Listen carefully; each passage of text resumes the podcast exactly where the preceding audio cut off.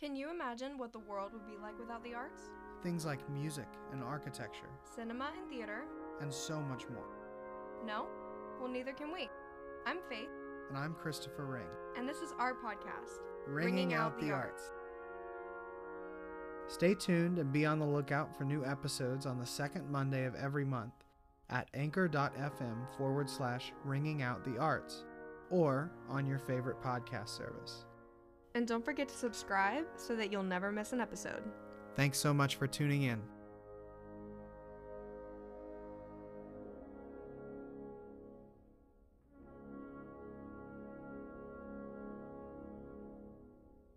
What is an artist? Is it simply one who creates? Or is it more specific than that? Would you consider all architecture art? If not all, what exactly makes certain types of architecture art? What about AI created works, such as those made by OpenAI's DALL-E engine?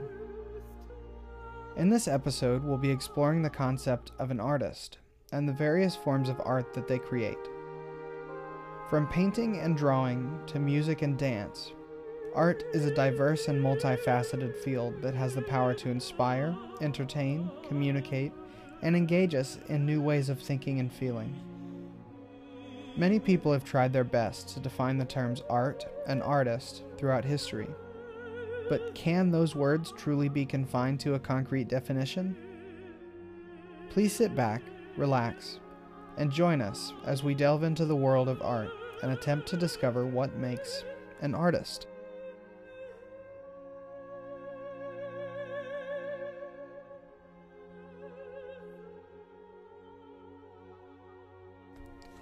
Hey everyone, welcome back and thanks for listening to our first official episode of Ringing Out the Arts. Ah, I can't believe it's our first real episode. This is so exciting. And we figured that for the very first one, it would be really fitting to talk about what is an artist. I am so excited to dive into this topic with you today. Uh, and I have to say, the research on this one really challenged a lot of my beliefs about what can really be considered art. So, Kristopher, to you, what is an artist? How would you classify one? Well, first of all, I think it's important that we define the word art. In the classical world, the arts were placed into seven general categories architecture, sculpting, painting, literature, music, performing, and theater. Today, theater would include cinema as well. In the modern world, these categories have grown less concrete as artists have innovated new means of expression over time. During my research, I came across a book called What is Art by famous Russian author Leo Tolstoy, in which he defines art as, quote, an expression of a feeling or experience in such a way that the audience to whom the art is directed can share that feeling or experience, end quote. According to this definition, anything can be art so long as it's being made with the intention of communicating a feeling or experience. Of course, this is one man's definition, and by no means the end all be all of art defining literature, but I think it's a good starting place for our discussion today. Definitely.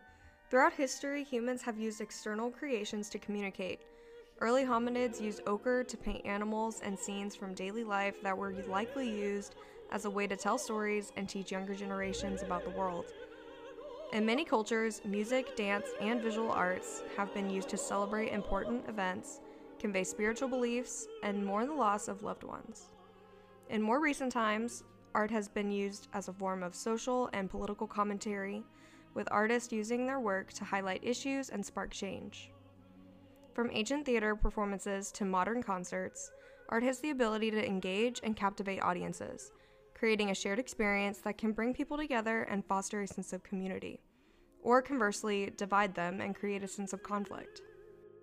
I think that's a really important point to make. Art isn't explicitly good or bad, at least not in my view. It just is. Whatever it represents is up to the artist that created it, as well as what it might represent to the person consuming said artwork. For example, when I performed Carl Maria von Weber's Romance for trombone in college, I like to imagine my grandpa moving through the various stages of his life.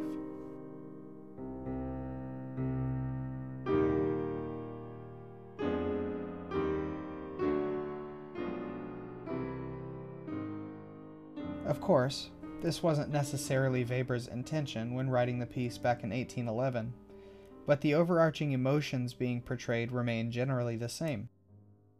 I guess by my definition, one might consider an artist to be someone who intentionally creates things in order to communicate stories, emotions, or concepts. As our world continues to diversify and individuals continue to create new things, the concept of art and artistry changes. It's very fluid, as is humanity. Recently, there's been a very interesting development in the art world artificial intelligence. On January 5th, 2021, software developers at the American company OpenAI revealed DALL-E, an open source, prompt based art creation system. Take any idea or combination of various ideas, and DALL-E will use its 12 million parameter database of visual art to create a more or less unique composition based on your request. It's all really interesting, but this once again raises the question Are the images created by DALL-E considered art? And if so, who's the artist? Is it you? Is it DALL-E? Or the creators of the original source material? While AI art is another topic we'll dive further into in a future episode, that's an important topic to bring up, and it's present in other types of art as well. At the 2019 Ars Electronica Festival, the Bruckner Orchestra performed Gustav Mahler's 10th Symphony. Most people might ask, well, what's so special about that? Well, Mahler died before he was ever able to complete the work.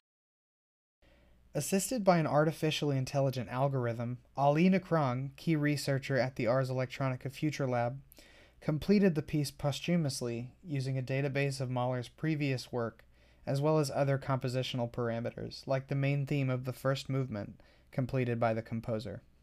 Here's a short clip of that piece.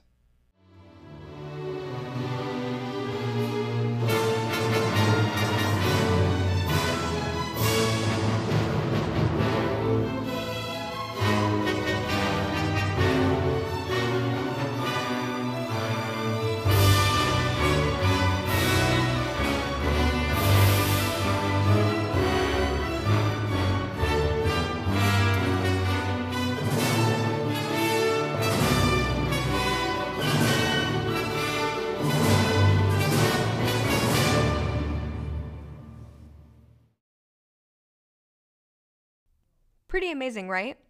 If you're familiar with Mahler's works, the similarity to his real writing is almost uncanny. Unfortunately, however, it isn't any person's individual creation. Based on Mahler's work, the AI generated a piano sketch from which Nikrang's faithfully orchestrated Mahler Unfinished. Gustav Mahler's music, especially his symphonic works, are notoriously rich with emotion, tone, and text painting, and are representative of the world he lived in, one equally full of beauty and horror. While AI generated music hasn't quite reached the mainstream, it certainly poses a real threat for future artists. If an AI tool is used to create a work of art, who should be credited as the artist? Is it the person who programmed the AI, or is it the AI itself? Furthermore, it does not have the same emotional and intellectual depth as works created by humans, which is central to our acting definition of art. This question raises broader questions about the role of AI in society and the extent to which it should be considered a creative agent in its own right, or, more commonly, whether or not it should be considered an artist. I wish I had an answer to those questions but it's definitely becoming a more controversial topic, and I can't wait to hear where those conversations go. So, here's something that's been recently brought to my attention and has created a lot of controversy in my arts management circle. The United States Bureau of Labor Statistics occupation list for Sector 71 on the arts, entertainment, and recreation lists out several of the occupations you would expect to see, such as fine artists, DJs, lighting technicians, etc. But the one that seemed to be the most striking was athletes, coaches, umpires, and rela- related workers. Kristopher, have you ever thought of athletes to be artists? Yes, I absolutely have thought about this. Uh, you know, many people consider sports to be a form of artistic expression, Athletes use their physical skills and abilities to perform and compete at an extremely high level. Uh, the way athletes train, compete, and present themselves can also be seen as a form of art, and it requires so much dedication, discipline, and a certain level of creativity. On top of that, um, in fiscal year 2021, the NCAA generated over $1.16 billion in revenue, uh, which is huge and just goes to show how important athletics are in the entertainment industry. If we go back to this definition, anything can be art so long as it's made with the intention of communicating a feeling or experience. I think that athletics fit right into that category. They communicate feelings and they share experiences with the people that watch them. Yeah, I definitely agree. Um, I think that, especially in the United States, athletics have become such an important part of the entertainment industry. It's undeniable that, to a certain degree, televised athletes are trained in entertainment. Um, they could be considered artists in that way, and definitely are, according to the Bureau of Labor Statistics.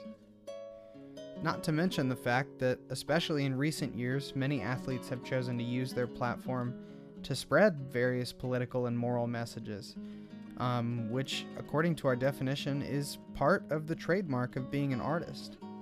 Overall, I think that Tolstoy was on the right track whenever he attempted to define what art is. Regardless of society's perception of art, it has been used throughout history as a means of communication for both simple and complex concepts. Today, there are so many ways to make art and so many ways to be an artist. I think you're right on the money, Faith. As an arts educator, I firmly believe that anyone can be an artist in some capacity. Artist status isn't some out of reach goal that only the well off can get to, because art is whatever you make it. Of course, there are different types of art, and in fact, there's a type for everyone. For some, it's Sun Yuan and Peng Yu's Can't Help Myself displayed in Venice, which, by the way, is very interesting and caused quite a stir on the internet lately. I highly recommend checking it out. For others, it might be Gustav Mahler's symphonic works. That's the beauty of this whole thing. And my final point it's up to you. Art is what you make it, and if you aspire to be an artist, you need only bring some kind of message or story, and a way to tell it. Well, everyone, we might not have definitively answered the question, What is an artist? But hopefully, this discussion has piqued your interest so that whenever you go out into the world, maybe you'll see art and artists that you haven't seen before. Or better yet, maybe you'll find a way to create your own art. You can be an artist. Thank you so much for tuning in. I really hope you enjoyed the show. If you'd like to hear more discussions like this, please leave a five star review and don't forget to subscribe. This episode featured a performance of Mahler Symphony No. 2, Movement 4 by the Vienna Philharmonic. Romance by Carl Maria von Weber, performed by Christian Lindberg, Mahler Unfinished, performed by the Bruckner Orchestra, and Clair de Lune, composed by Claude Debussy and performed by Roxane El Fashi.